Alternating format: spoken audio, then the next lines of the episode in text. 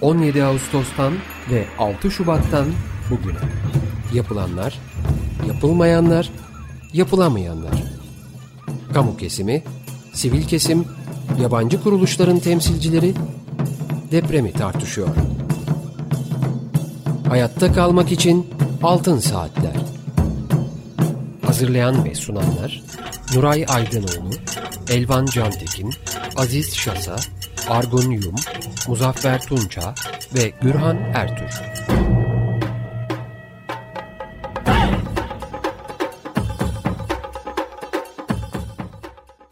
...95.0 Açık Radyo'da Altın Saatler programı deprem özel yayınındayız. Açık Dergi programının ilk saatini bize ayırdığı için İksen Mavi Tuna'ya çok teşekkür ediyoruz. Programı Elvan Cantekin, Muzaffer Tunça ve ben Gürhan Ertür birlikte sunacağız. Teknik masada ise Burak Muştu sesimizi sizlere ulaştıracak. Evet aynı zamanda Mehmet Nuray Aydınoğlu hocamız da aramıza katıldı. Hoş geldiniz hocam merhaba. Merhabalar. Elvan sizler de hoş geldiniz. Merhabalar. Telefon numaramız adan alan kodu 212 343 40 40 elektronik posta adresimiz açıkradyo.com.tr Altın Saatler'in depremle ilgili yayınlarını ve bu yayınların deşifre edilmiş metinlerini Açık Radyo'nun internet adresinde yer yarıldı içine girdik dosyasında bulabilirsiniz. Altın Saatler programlarının ses kayıtlarını ise yine Açık Radyo'nun internet adresinde podcast bölümünde dinleyebilirsiniz.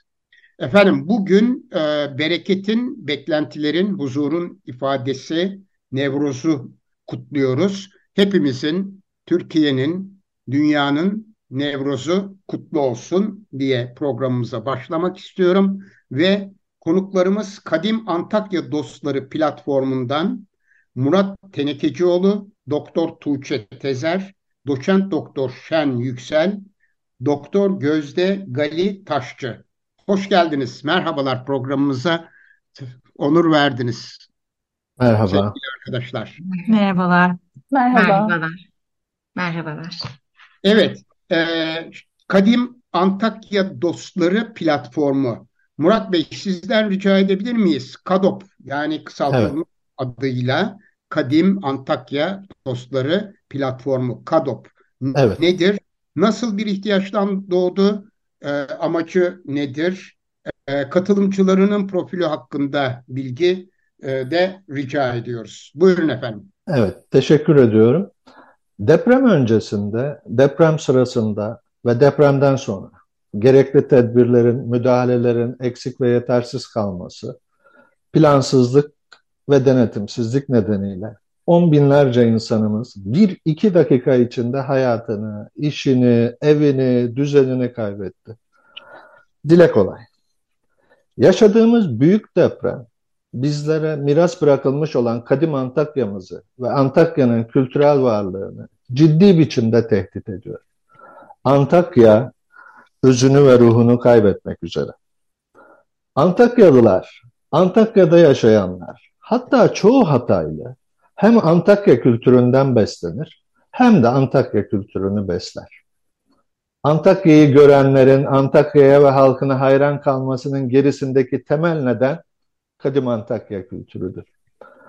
Tarihi ve doğal kültürel varlıklar, simgesel ve anıt yapılar, eski eserler kadar hiçbir ayrımcılığa yaslanmayan, insan ve memleket sevgisi, saygı, hoşgörü ve tolerans üzerine kuruludur Antakya kültürü. Bu nedenle yaşaması ve yaşatılması insani ve vicdani bir sorumluluktur. Çünkü Antakya diğer şehirlere benzemez. Onu ayıran en önemli özelliği kadim Antakya kültürüdür. Şimdi hükümet deprem bölgelerinde bir yıl, iki yıl inşaatlar yapabilir. Her yeri şantiyeye çevirip evler, iş yerleri inşa edebilir. Ama kültür yapamaz. Kültürsüz kent olmaz bilirsiniz. Beton yığını olur ve ölü doğar. Bu ve benzeri nedenlerle kadim Antakya kültürünün korunması ve yaşatılması biz Antakyalılar kadar insani ve vicdani sorumluluk taşıyanlar için olmazsa olmaz önemdedir. İşte Kadim Antakya Dostları platformu, Kadim Antakya kültürünü korumak ve yaşatmak. Onu tehdit eden her türlü riske karşı çıkmak amacıyla bir refleks olarak kurulmuştur.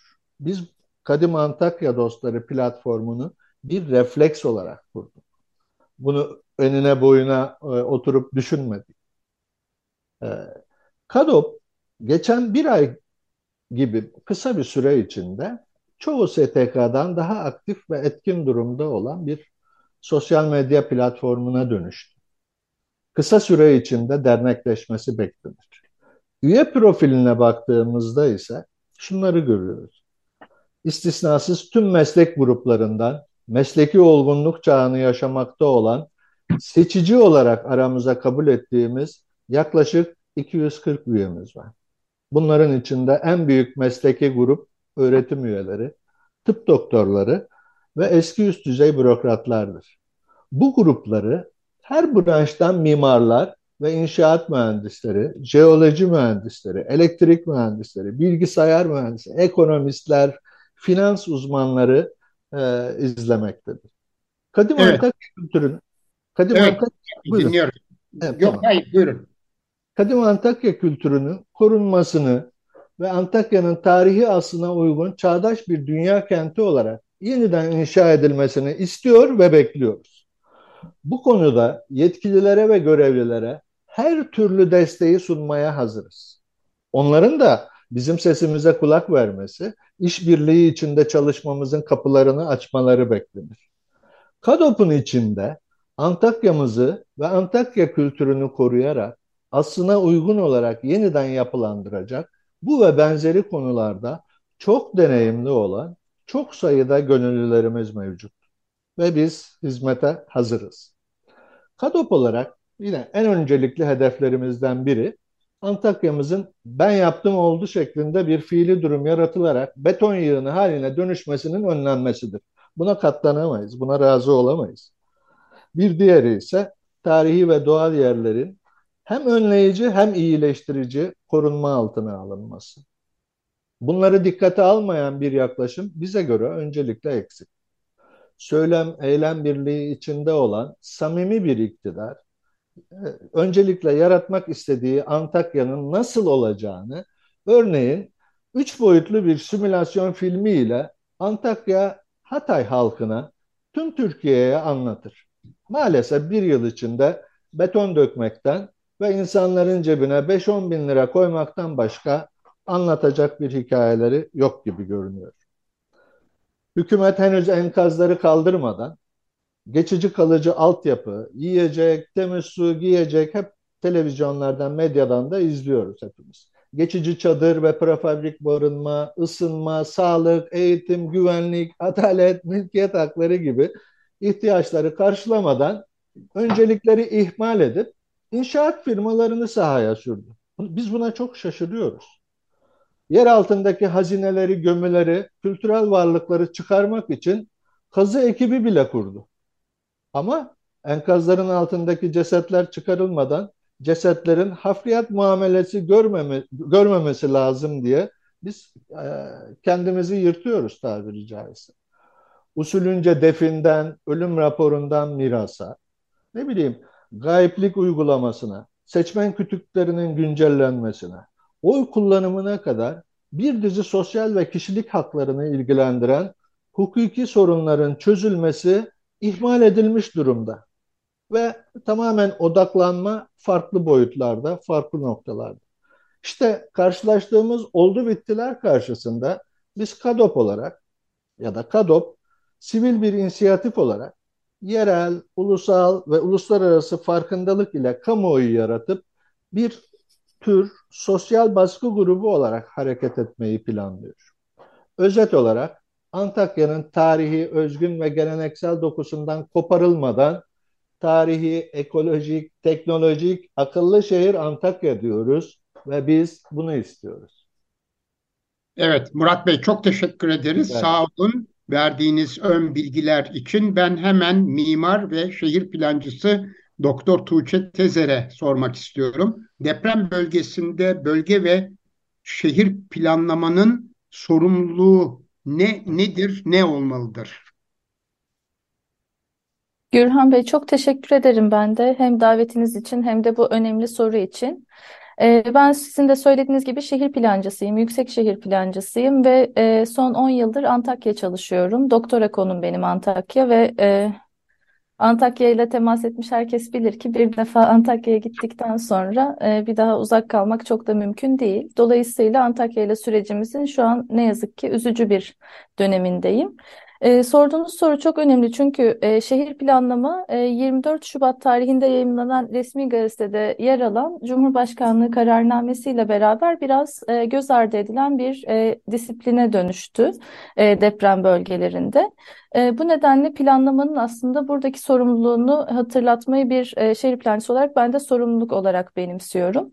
Şehir planlamanın deprem bölgelerindeki başlıca sorumluluğu aslında bir doğa olayı olan depremi bir doğal afete dönüştüren nedenleri şehir planlamanın ilkeleri çerçevesinde yok etmek. Yani önlenebilir bir felaket olan depremi can kaybını ve mal kaybını en aza indiren bir e, doğa olayı olarak e, yaşamamıza e, vesile olmak aslında buna yardımcı olmak diye tanımlayabilirim.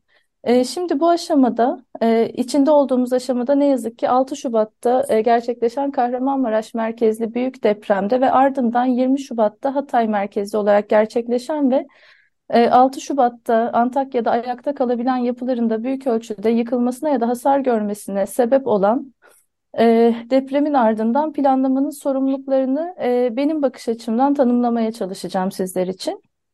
Ee, öncelikle bildiğimiz gibi depremden etkilenen çok büyük bir nüfus var Antakya'da ve e, bu nüfusun sağlıklı, dayanıklı, geçici barınma alanları ve sosyal donatı alanlarına bir an önce kavuşturulması gerekli.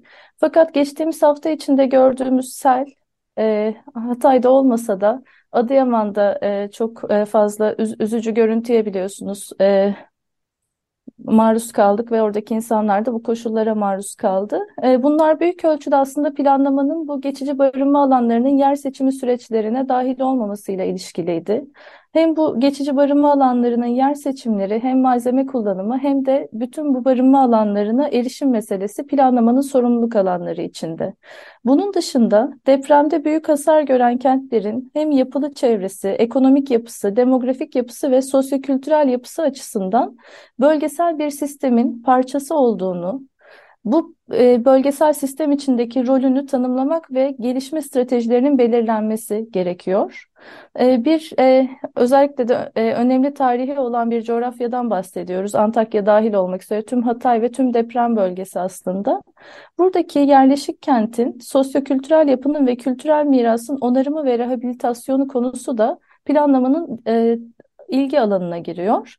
Bunun dışında yeni ve depreme dayanıklı, yaşanabilir bir kentin tüm katmanlarıyla inşa edilmesi, kentlerin yanında hasar görmüş kırsal yerleşmelerin onarımı ve rehabilite edilmesi ve kentin e, konut alanlarından ibaret gibi görülse de şu anda gündelik hayatını oluşturan fiziksel, sosyal, kültürel ve ekonomik tüm yönleriyle ayağa kaldırılması sürecinin organize edilmesinde şehir plancılarına birincil bir rol düşüyor. Neden planlamaya ihtiyacımız var diye düşünürsek aslında burada kamu kurumlarının başlıca aktör olabileceği bir süreçten bahsediyoruz. Fakat kamu kurumlarıyla beraber bu, bu sürece pek çok e, bileşenin dahil olması gerekiyor ve bunların başında da yerel halk geliyor. Yani depremden önce burada hayatını gündelik hayatını sürdürmekte olan, burada yaşayan, işine gidip gelen, okuluna gidip gelen yerel halk buradaki planlama sürecinin başlıca aktörü olmalı. Ve burada kamu kaynaklarının aktarılacağı bu sürece şehir plancılarının dahil olması, burada tanımlanan çok aktörlü ve çok bileşenli sürecin olması gerektiği şekilde yürütülmesi için e, olmazsa olmaz bir koşul. Çünkü biz şehir planlama eğitiminde doğrudan bunu öğreniyoruz. Bu süreçleri nasıl organize edebileceğimizi öğreniyoruz. Ve bunun dışında planlamanın önemli bir sorumluluğu da yerleşime uygunluk başta olmak üzere pek çok e, analizin, mekansal planlar yapım yönetmeliğinde tanımlanan pek çok analizin her plan kademesi için yapılarak analiz, sentez ve planlama aşamalarının 3194 sayılı İmar Kanunu çerçevesinde planlama hiyerarşisi çerçevesinde işletilmesi ve deprem bölgesi olarak tanımladığımız alanda, depremsellik açısından risk taşıyan alanda jeoloji ve jeofizik mühendislerinin tespit ettiği e, sınırlar çerçevesinde buradaki yeni şehir planının aslında oluşturulması. Burada az önce söylediğim gibi kararname ile beraber şehir planlama ve planlamanın ilkeleri biraz e, pasifize edilmiş durumda. Biraz değil aslında tamamen tali bir yerde konumlanıyor. Bu nedenle bizim aslında mesleki sorumluluğumuzu gerçekleştirebilmemiz şu anda hem afet dönemi sonrasında bu yaraların, şehirlerin yaralarının planlama eliyle sarılması hem de bundan sonra gerçekleşeceği bütün jeoloji ve jeofizik uzmanlarınca söylenen e, depremlere kentlerimizi hazırlıklı hale getirmek açısından çok önemli. Bunun için elimizde zaten e, kentlerimizin mevcut planları var. Yalnızca çevre düzeni, Naz Mimar Planı değil, aynı zamanda bazı kentlerimiz için hazırlanmaya başlanan mekansal strateji planları, deprem master planları ve Antakya için il afet risk azaltma planı var örneğin. Ve e, bu alanlarda e, sıfırdan başlamaya gerek yok. Az önce sevgili Murat Bey'in söylediği gibi sıfırdan herhangi bir kentin, yüzyıllar içinde kurulmuş bir kentin tarihini e, yazmanın bir gereği yok. Burada yerel halk zaten nasıl bir tarihsel süreçten, kültürel birikimden, sosyal birikimden geçerek bu kentleri kurmuş durumda ve e, Antakya için örneğin birazdan hocalarım anlatacaktır. E, defalarca depremlerle yıkılıp yeniden kurulmuş yerlerden bahsediyoruz. Burada planlamanın sürece dahil olması e, halinde planlamanın sorumlulukları çok net. Biz insan ve doğa ilişkisinin dengesini gözeten doğal temelli yaklaşımları benimsiyoruz ve afetleri doğal yapının e, bir parçası olan doğa olayları olarak kavrayıp bunlara adapte olabilen kentler oluşturmaya çalışıyoruz. Burada az önce vurgulamaya çalıştığım yerel halkın önemi çok büyük. Çünkü şu anda özellikle de seçim öncesi ikamet taşımalarla gündeme gelen ee, bir e, bir de e, depremden itibaren tabii geçici barınma alanlarının hızlıca sağlanmaması nedeniyle de şahit olduğumuz belli bir göç hareketi söz konusu.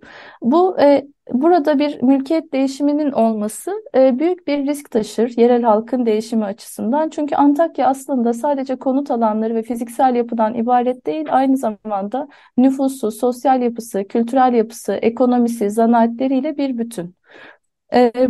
Çok kısa bir e, ek daha yaparak tamamlayacağım. Çok vakit almak istemiyorum. E, burada aynı zamanda e, deprem bölgesinin tamamı ve özellikle Antakya için çokça bahsettiğimiz bir kültürel miras varlığı var e, bildiğimiz gibi. E, kültürel mirasın varlığı e, pek çok e, bilim alanının, pek çok disiplinin olduğu gibi şehir planlama alanının da konusu ve koruma planlama, kentsel koruma ve yenileme e, gibi e, alanlarımız var. E, bu alanların şehir planlama sürecine dahil olarak, buradaki planlama sürecine dahil olarak kültürel mirası, somut ve somut olmayan kültürel mirası gözetecek şekilde ee, Antakya'nın deprem sonrası yeniden yapılanması, e, bazı kişilerce yeniden ayağa kalkması sürecinde mutlaka gözetilmesi gerekiyor. Ve daha önceden ihmal edilen iki önemli mesele de burada öne çıkıyor. Ee, Antakya'nın deprem sonrası planlanmış süreçlerinde özellikle kapalı ve açık sistemlerin dengesi, afet sonrası toplanma alanlarının ve afet anında erişim maksimizasyonunu sağlayacak ulaşım sisteminin çok büyük bir önemi var. Burada yasalarımız belli, yasal çerçevemiz belli. İmar, imar kanunuyla başlayıp mekansal planlar yapım yönetmeliğiyle 2863 ve 5366 sayılı yasalarla devam eder. Ve burada bir de geçici barınma alanlarının yer seçimlerinin ne kadar önemli olduğunu tekrar hatırlatmak istiyorum. Şu anda e, sıkça e, e, göz önünde bulundurulması gerektiği uzmanlarca vurgulanan asbest riski ve silika e, riskini gözeterek enkaz alanları ve enkaz döküm sahalarına yakın yer seçilmemesi. Bunlar da planlamanın farklı aşamalarda devreye girmesiyle e, çözümlenebilir şeylerdir. Ve son olarak da aslında herhalde e, başımıza gelen bu doğa olayının büyük bir felakete, bir doğal felakete dönüşmesinin öne, en önemli nedenlerinden biriyle de tamamlamak istiyorum. Bireysel, toplumsal ve kurumsal açıdan denetim mekanizmalarını kurmak da hem planlamanın hem de toplum olarak hepimizin sorumluluğudur diyerek Çok sonlandırıyorum. Çok teşekkürler e, Tuğçe Hanım. Sağ olun. Hemen şunu sormak istiyorum. Ee, siz e, Antakya ile çok yakından ilgili olduğunuzu belirttiniz. Ee, evet. Ama aynı zamanda Antakyalı mısınız? Maalesef diyorum ben buna 10 senedir Maalesef Antakyalı değilim. Yani doğum yerim orası değil ama e, Antakya ile tanıştığımdan beri e, bir, bir biçimde Antakyalı hissediyorum Evet. kendimi. İkinci memleketiniz oldu Öyle demek. diyebilirim. Teşekkür Çok ederim. teşekkürler efendim, sağ olun. Ee, Şimdi bir küçük e, reklam arası vermek durumundayız. Bir buçuk dakika sonra yeniden programımızın ikinci bölümüyle devam edeceğiz. Evet, Açık Radyo'dayız. Altın Saatler programı deprem özel yayınının ikinci bölümündeyiz. Kadim Antakya Dostları platformundan arkadaşlarımızla birlikteyiz. Murat Tenekecioğlu, Doktor Tuğçe Tezer, Doçent Doktor Şen Yüksel, Doktor Gözde Gali Taşçı ile beraberiz. Ee, ilk bölümde e, Murat Bey'le ve Tuğçe Hanım'la görüştük. Şimdi Doçent Doktor Şen Yüksel, mimar arkadaşımız, Antakya'nın yeniden imarı, kültürel ve mekansal sürekliliğin sağlanması ve tarihsel katmanlar bağlamında Antakya üzerine neler söylemek istersiniz Şen Yüksel? Buyurun efendim. E, teşekkür ederim. E, merhabalar, ben e, Şen Attaroğlu Yüksel. Antakya'da doğdum, Antakya'da büyüdüm. İnönü İlkokulu, Merkez Ortaokulu ve Antakya Lisesi'nde okudum. Sonra Yıldız Teknik Üniversitesi Mimarlık bölümünü bitirdim. Şimdi de İstanbul Beykent Üniversitesi İç Mimarlık Bölüm Başkanı olarak çalışmalarıma devam etmek istiyorum. Ee, Antakya ile ilgili çok çalışmam oldu. Antakya'nın hayatımı biçimlendiren, beni oluşturan bir kent olması nedeniyle e, her e, gidişinde, her yıl dönem dönem fotoğrafladım, e, çalışmalar yaptım. Şimdi kısaca nedir Antakya'nın kültürü, Antakya nedir ondan biraz e, daha az bilimsel olmaya çalışarak anlatmaya çalışacağım. Tarih boyunca çevresel özellikler doğrultusunda biçimlenen kentler toplumların kendi kültürlerini oluşturdukları ve yaşattıkları yerlerdir. Toplumdaki sosyokültürel, ekonomik ve siyasi gelişmeler mimari yapıtlarda, dolayısıyla kentlerde karşılığını bulmaktadır. Toplum ve kent arasındaki ilişkiyi belirleyen bu yansımalar bireylerin kente dair izlerini taşımaktadır. Farklı dönemlerde toplumun yaşadığı olaylara tanıklık eden, ortak toplumsal hafızanın temsilcisi olan mimari yapılar kentin kimlik ve özelliklerini belirlemektedir. Kültür, toplumu yansıtan bir dizi sosyal süreçlerin bileşkesidir. Nesilden nesile gelenekler ve göreneklerle geçen kültürün geçmişinden gelen bir sürekliliği vardır, olmalıdır da. Mimarlık ve tüm kültürel üretimler asla evrensel değildir ve bulundukları ortama aittir. Başka biçimde var olma şansları da yoktur. Kimlik de bir süreçtir. Kimlik amaçlı bir şey olamaz. İnsanlar için aidiyet bir varoluş biçimidir. Aileye, kültüre, yaşadığı yere ait olma insanın doğasında vardır ve yaşam için, güven duygusu için önemlidir. İnsan ait olduğu nesnelere, geçmiş hatıralarıyla ve yaşayacağı anlarla sahip çıkar, hafızasına kaydeder. Aynı kentlerde yaşayan insanlar o yere ait imgelerle yaşayarak o yerin kolektif belleğini oluştururlar. Toplumların gelecek yüzyıllarda var olabilmelerini amaçlayan sürdürülebilirlik kavramı kentlerin kimlik ve kültürel özelliklerini kaybetmeden gelişmeleriyle gerçekleşebilir. Antakya, sayıları giderek azalan kimlikli kentlerimizden biridir. Her döneminde doğal çevre, yapılı çevre ve sosyal çevreden kaynaklanan güçlü kentsel kimlik ögelerine sahip bir kent olmuştur. Farklı dönemlerdeki mimarisi, tarihi eserleri, kentin ortasından geçen Asi Nehri, endemik bitki örtüsü, iklimi, bir arada barış içinde yaşadığımız farklı dine mensup halkı önemli kimlik ögelerindendir. 6 Şubat Kahramanmaraş depremi Antakya kentinde büyük bir yıkım meydana getirmiştir. Kentlilerde ve kent mekanlarındaki kayıpların çok olması büyük bir üzüntü ile karşılanmıştır.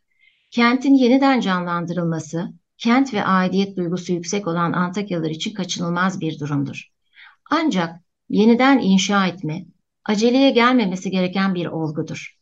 Çevresel, çevresel koşullar göz ardı edilmeden, kent, özellikle kentlilerin katılımıyla, kent imgelerinin özenle yapılması, kent kimliğinin kaybolmaması açısından son derece önem taşımaktadır. Kentlerdeki her değişim ve oluşum, kültürel kimliğin sürekliliğini sağlayan bir olgu olmalıdır. Ve yapılacak her bina çevrenin bir parçası olarak kültürel ve fiziksel bağlamıyla birlikte var olabilir. Geçmişinden gelen referanslara sahip olduğunda kimliğini sürdürebilir. Kentliler kentte, kentli geleceğinden, geçmişinden olgularla birlikte yaşayabilir. Bu unutulmaması gereken bir şeydir. Şimdi kentimiz yeniden inşa edilecek. Ancak burada Murat Bey'in de söylediği gibi dikkat etmemiz gereken e, kentin oluşmuş kimliğinden uzak e, yapay binalar yapmamak. Bu nedenle kentin kültürünü, geçmişini çok iyi araştırmak gerekiyor. Bu konuda Antakya'da çok değerli araştırmacılarımız ve Antakya'da çok değerli restorasyon yapan arkadaşlarımız ve mimarlarımız bulunmaktadır. Ee, zaten halk da bu konuda çok duyarlıdır. Özel halktır Antakya'nın insanı. Halkın katılımıyla, bilimsel çalışmalarıyla, acele etmeden zemin, kentsel, yapı, kültür, kimlik konuları göz ardı edilmeden yeni binaların yapılmasını temenni ediyorum ve öyle olmasını umut ediyorum. Çok Benim teşekkürler. bu kadar. Sağ olunuz, çok teşekkürler. Ben e, hemen e, Gözde Gali Taşçı mimar arkadaşımız, e, Antakya'nın yeniden imarı, ihyası, kent kültürünün korunması, Antakya'da iklime ve çevreye duyarlı yapılar gerçekleştirilmesi konularında neler e, söylersiniz? Çok teşekkür ediyorum. Ee, ben de hocam gibi Antakyalıyım. Antakya'da büyüdüm. İstanbul Teknik Üniversitesi'ne kadar hatta oradaydım hep. Ee, deprem sırasında da Antakya'daydım.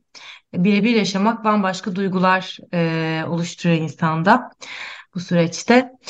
Ee, Antakya e, kuruluşundan bugüne çok farklı kültürlerin ardı ardına yaşadığı ve son noktada da yüz ölçümsel ölçekte küçük ancak sosyokültürel ölçekte büyük, kozmopolit bir kent olmuştur.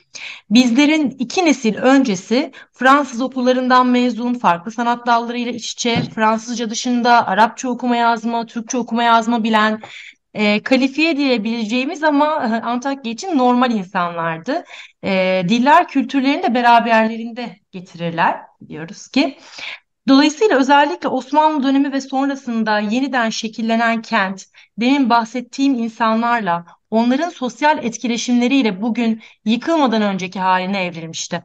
Yani şu an büyük kısmı yıkılmış olan kent orada yaşamakta olan halkın Antakya'sıydı.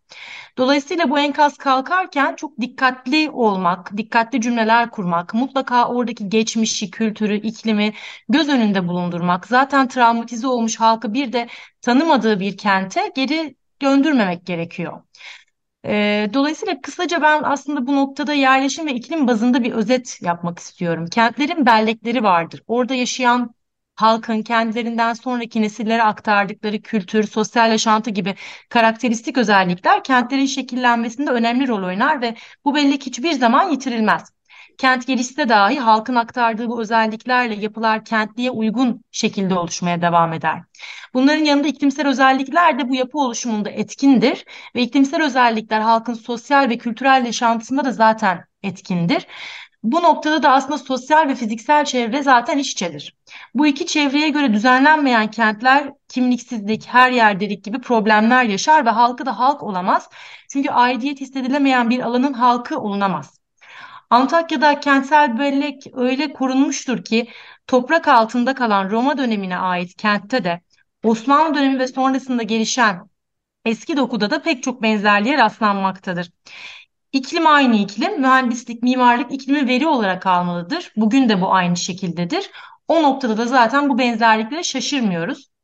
Kent, e, Habibi Neccar Dağı ve Asi Nehri arasında iki dönemde de güneybatıdan kuzeydoğuya esen hakim rüzgarı alacak ve sokaklar arasından geçirerek tüm yaşam birimlerini faydalandıracak şekilde kurulmuştur. Bize daha yakın bir dönem olduğu ve yıkılana kadar hala iç içe olduğumuz için Osmanlı döneminden kalan, kimisinde Fransız etkisi de görülen eski dokuyu incelediğimizde genelde birbirine yakın konumlanmış, dışarıya kapalı avlulu yapılar görürüz. Bu yakın konumlanma sayesinde rüzgar daha hızlı bir şekilde koridorlarda yani sokaklarda döner ve avlulardan serinlemeyi sağlar. Konutların tüm birimleri avluya bakmakta ve nemi bertaraf edecek rüzgardan da bu şekilde faydalanmaktadır. Avluya açılan pencereler bulunur. Sokak tarafında yer alan dışa kapalı moloz duvarlar mahremiyet amaçlıdır. Dolayısıyla sıcak nemli iklim bölgesinin birimlere özgü klasik bizim bildiğimiz çapraz havalandırma metodundan daha farklı kentsel ölçekte bir sistemle karşılaşıyoruz burada.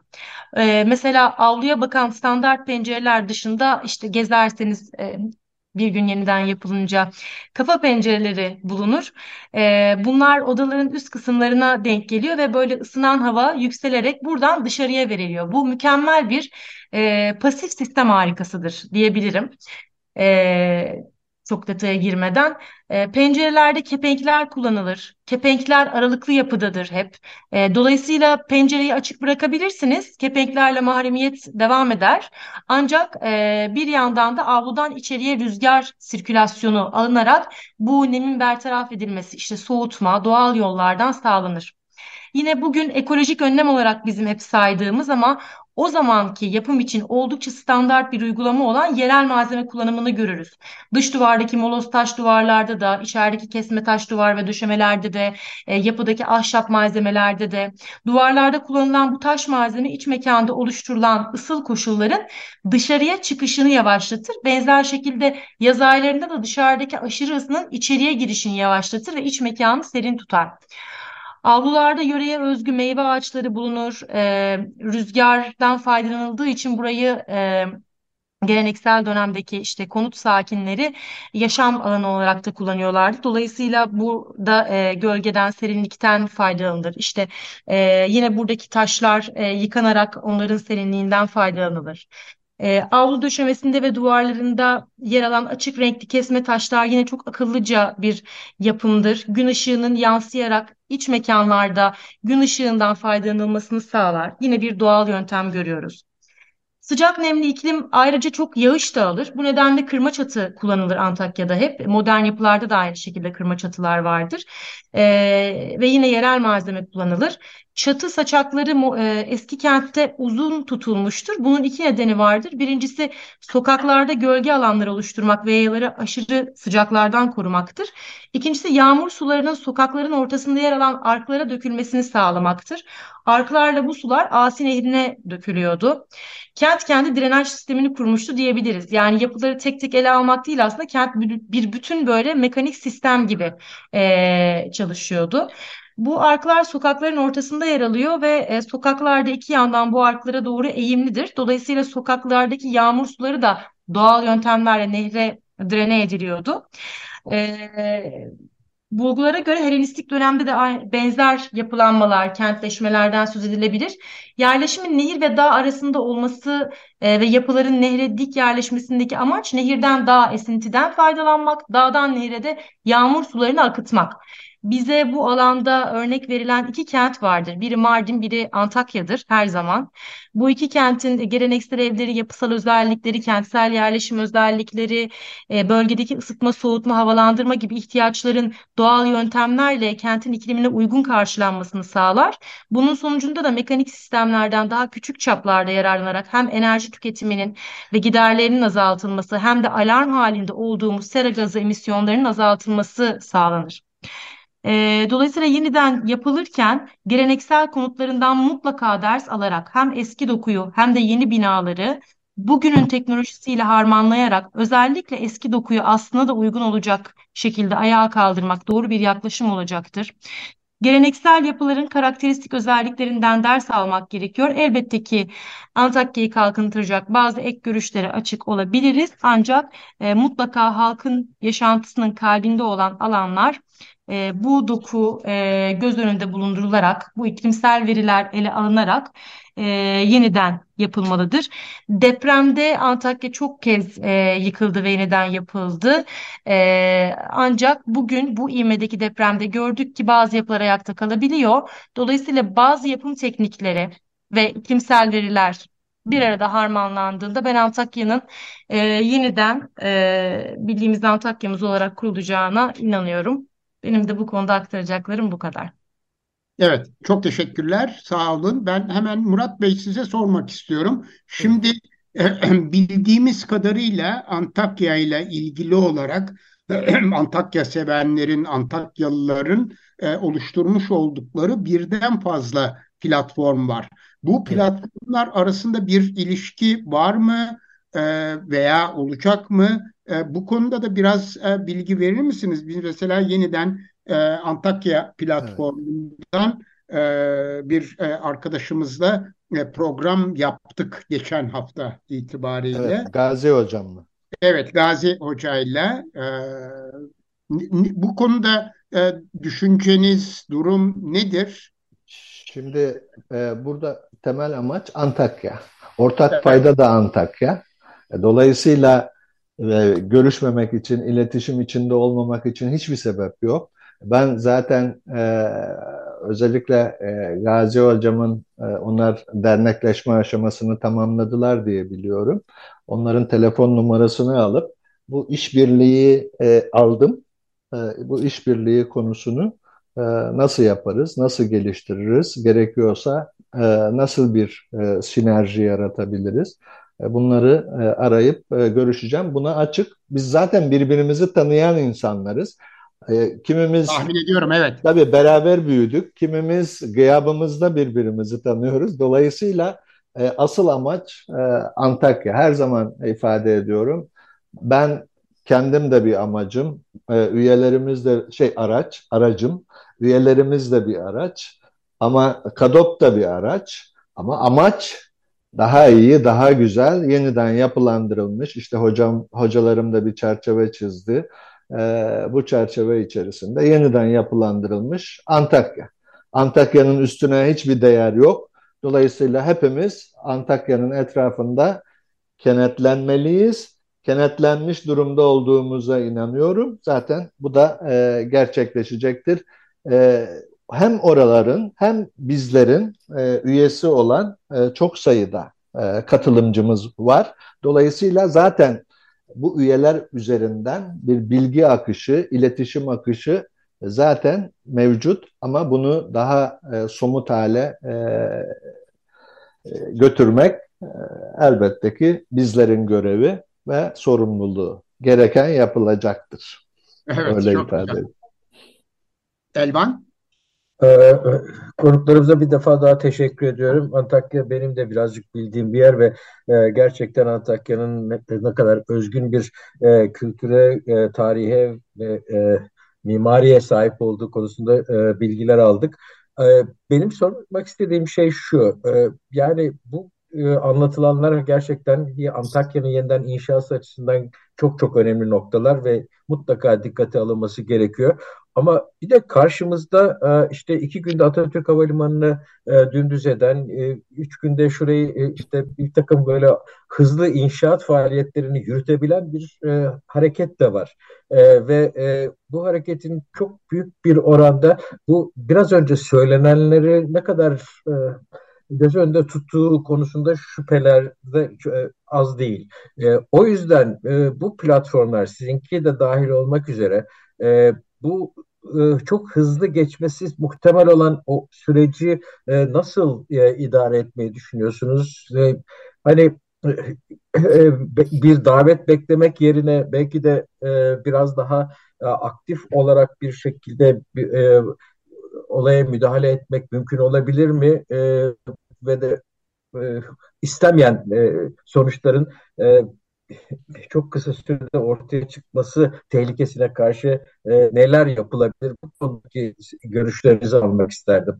Tabii e, ben... E, alternatif çalışmalarınız var mı? Yani Elvan'a e, paralel sormak istiyorum. Yani El, e, Elvan'ın söylediği gibi e, kötülenmeden alan bir alternatif plan çalışması var mı? E, şöyle ifade edeyim. Hemen sizin sorunuzdan başlayayım Gürhan Bey. Ee, şu an belki öyle bir plan yok çünkü süre çok kısa ama e, tüm meslek grupları itibariyle her meslek grubu için hemen hemen bir çalışma grubumuz var bizim. Ve bunlar bizim e, Antakya konusundaki bu çer genel çerçevesini çizmiş olduğum e, konulara e, işte yer seçiminden tutun, jeolojik etütlerden tutun, bölge şehir planlamasına, e, imar durumuna, kültürel varlıkların korunmasına, e, mimari planlara, e, efendim inşaat işlerine, mekanik işlerine, elektrik işlerine kadar, altyapısına kadar e, bu konularda çalışmalar yürüten çalışma gruplarımız var. Bunlardan gelen e, çalışmalar neticesinde e, bir e, zaten oluşmuş olan, genel çerçevesi oluşmuş olan bir görüşümüz var. Bunları e, zenginleştiriyoruz. Bir sinerji yaratıyoruz farklı meslek grupları içerisinde. Evet, dediğiniz doğru. Yani bir oldu bittiyle karşılaşmamız her an için e, muhtemel. E, zaten e, her şey yolunda gidecek olsaydı bu tür platformlara gerek kalmazdı diye düşünüyorum. E, o konuda yani bir güven ortamı veya e, nasıl söyleyeyim e, bir inanç olsaydı e, hiç böyle bu tür reflekslere kadop, kadopu kurmaya gerek yoktu o zaman. Bir takım şeylerin yanlış gidebileceği ihtimaline karşı bunları düşündük, doğrudur. Daha kurulur kurulmaz şöyle ifade edeyim. İlk günlerinde biz BBC ile temasa geçtik. Yani bu farkındalık yaratmak ve kamuoyu oluşturmak. iki temel e, hedefimiz var bu noktada. Emniyet sibobu olarak e, bunu düşünüyoruz. E, ve e, İKOMOS'la görüştük. İKOMOS Türkiye ile. E, UNESCO ile e, e, görüştük. Yine Türkiye ile. E, şimdi bunu bir şekliyle yurt dışına e, taşımaya da hazırız. Zaman zaman da e, yurt dışıyla e, görüşmelerimiz var. Şöyle ifade edeyim, e, dünyanın dört bir yanında çok üst düzey görevler de üstlenmiş olan Antakyalılar, e, Türk vatandaşları var. Hepsinden hemen hemen her yerinden telefon aldık biz ve her hemen hemen her yerinden de üyelerimiz var. Ee, ne yapabiliriz, nasıl yapabiliriz e, gibi e, arayışlar içerisinde ve sürekli e, fikir alışverişi içerisinde e, bunları götürmeye çalışıyoruz. Burada bizim yapabil yani mühür kimdeyse Süleyman odur biliyorsunuz. Bizim yapabileceğimiz e, en önemli şey farkındalık yaratmak ve kamuoyu oluşturmak. Bunu mümkün olduğu kadar uluslararası kamuoyuna e, iletmek, kamuoyu, muteber kamuoyuna. Bunun, bununla da uluslararası kurum ve kuruluşları kastediyorum, üniversiteleri kastediyorum. E, önemli e, şahsiyetleri e, toplum, toplumlara mal olmuş, uluslararası arenaya mal olmuş şahsiyetleri kastediyorum. Çünkü e, biz mesela e, geçenlerde bir yere bir PowerPoint sunum yaptık. E, yani etkilenmemek mümkün değil gözyaşları içinde hazırlıyorsunuz veya arkadaşlarımızın hazırladığı şeyi gözyaşları içerisinde izliyorsunuz ve inanılmaz e, şeyler, geri beslemeler geliyor. Yani bu olaya kayıtsız e, kalınmaması için uluslararası boyutta girişimlerde bulunmak istiyoruz. Bulunuyoruz da bulun daha daha biz de onun şiddetini arttıracağız da. Yani e, bu böyle gözüküyor. E, ama netice itibariyle e, dediğim gibi mühür kimdeyse Süleyman odur. E, bize düşen ise sesimizi yükseltmek, sesimizi duyurmak. Ama bunu yine Antakya'nın o hoşgörü, tolerans, saygı, sevgi kültürü içerisinde yapmak istiyoruz. Kırıp dökmeden, yıkmadan yapmak istiyoruz. Bize yakışır biçimde yapmak istiyoruz. Dolayısıyla e, yani e, şu aşamada yapabileceğimiz şey bu. Medyayla çok yakın ilişki içerisindeyiz. E, aramızda medya mensubu dostlarımız da var, gönüllülerimiz de var. Onlar zaman zaman bakanlarla da görüşüyor, görüşüyorlar, randevu talep ediyorlar. Ee, ne yapılacağı, ne edileceği konusunda e, bir şekliyle e, bize geri beslemeler e, getirebiliyorlar. Yani e, şu aşamada, e, bundan sonraki aşamada vitesi e, biraz daha büyütüp hem e, yurt içinde özellikle de yurt dışında e, bu farkındalık yaratma ve kamuoyu e, oluşturma konusunda e, epey ciddi çalışmalar yapmak istiyoruz. Mesela benim gördüğüm uzak doğu tarafında ya deprem mi oldu? Aa deprem oldu biz bunu haberlerde izlemiştik. Ee, Allah Allah o kadar çok mu oldu? Nasıl olur yani? Ölü sayısı yani o zaman 36 bindi mesela ben konuştuğumda. Ne diyorlar? Ya bu kadar e, şey e, büyük mü oldu deprem? İnsanların haberi yok. Orada sıradan bir e, şey gibi. Aa işte deprem oldu. Vah vah vah falan. E, böyle geçiştirilmiş olaylar. E şimdi bunlara dikkat çekmek gerekiyor. Bunlara dikkat çektiğimiz zaman bağışlar da gündeme gelecek. Uluslararası fonlar da gündeme gelecek. Ulus eğer halkının sesini ben öyle düşünüyorum. E, halkının sesini e, dinlemeyen aşağıdan yukarıya doğru bir örgütlenme içerisinde ya da yapılanma içerisinde e, e Antakya'yı yeniden yapılandırma süreci başlatmayan bir iktidara e, bence çoğu uluslararası kurum ve kuruluş e, kredi açmaz ya da açsa da cimri davranır diye düşünüyorum. Bu benim geçmiş bürokratik deneyimlerimden edindiğim bir e, bilgidir, yöntemdir. Bu noktada sanki biraz Türkiye'nin karnesi de yani böyle çok e, olumlu değil gibi gözüküyor. Ama bunu yaparken de işte dediğim gibi bizim kırmamamız, dökmememiz, e, olumsuz kara propaganda uluslararası alanda olumsuz kara propaganda yapmamamız gerekir diye düşünüyorum. Yani e, şu aşamada e, yapabileceklerimiz bunlar. Önümüzde bir seçim var tabii. E, bu da bir, bir, bir noktada belirleyici olacaktır. E, zaten iktidar değişmesi halinde e, o ben yaptım oldu ya da yukarıdan e, inmeci, yukarıdan aşağıya inen uygulamaların da sona ereceği konusunda umudumuz var. Ama bizim için önemli olan e, seçimden çıkan sonuç netice itibariyle halkın iradesidir. Mühürü e, ona verecektir kimse işte kimi tercih ediyorsa ona verecektir. Biz işbirliği yapmaktan yanayız ve bu güce de sahibiz. E, şöyle son olarak şunu ifade edeyim bu konuda. E, benim beni çok etkileyen bir olaydır. E, yine bizim hocalarımızdan biri ya diye benim 40 yıllık öğrettiğim ve öğrettiklerim yalanmış sanki.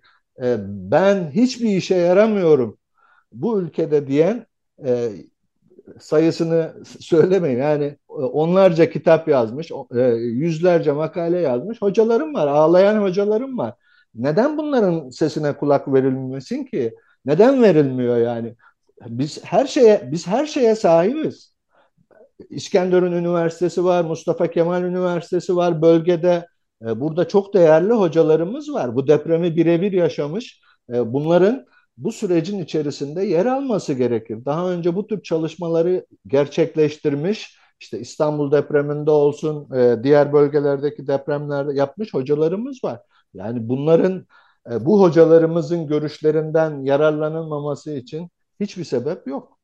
Ama Murat Bey, Elvan'ın Elvan'ın bir sorusu var ve son bir dakika içindeyiz. Elvan sorunu sorarsan hemen Peki. E, esasında ben hem Murat Bey hem de diğer hocalarımıza sormak istiyorum. Yani e, Murat Bey'in söylediği gibi e, bu şey, e, yeni bir e, planlama söz konusu olduğunda mutlaka yereldeki insanlarla danışılması, onların görüşlerinin alınması, onlarla işbirliği yapılması gerekiyor da e, herhangi birinize siz e, sizin platform olsun, e, hocalarımız olsun ya da diğer platformlar olsun ihalelerin başladığı bugüne kadar e, yani o ihaleler başladı artık. Herhangi bir şekilde bir e, e, yetkili mercilerden bir e, danışma, bir müracaat, bir gelin beraber konuşalım, e, e, değerlendirelim diye bir şey geldi mi? Hiç bu konuda bir bilginiz var mı?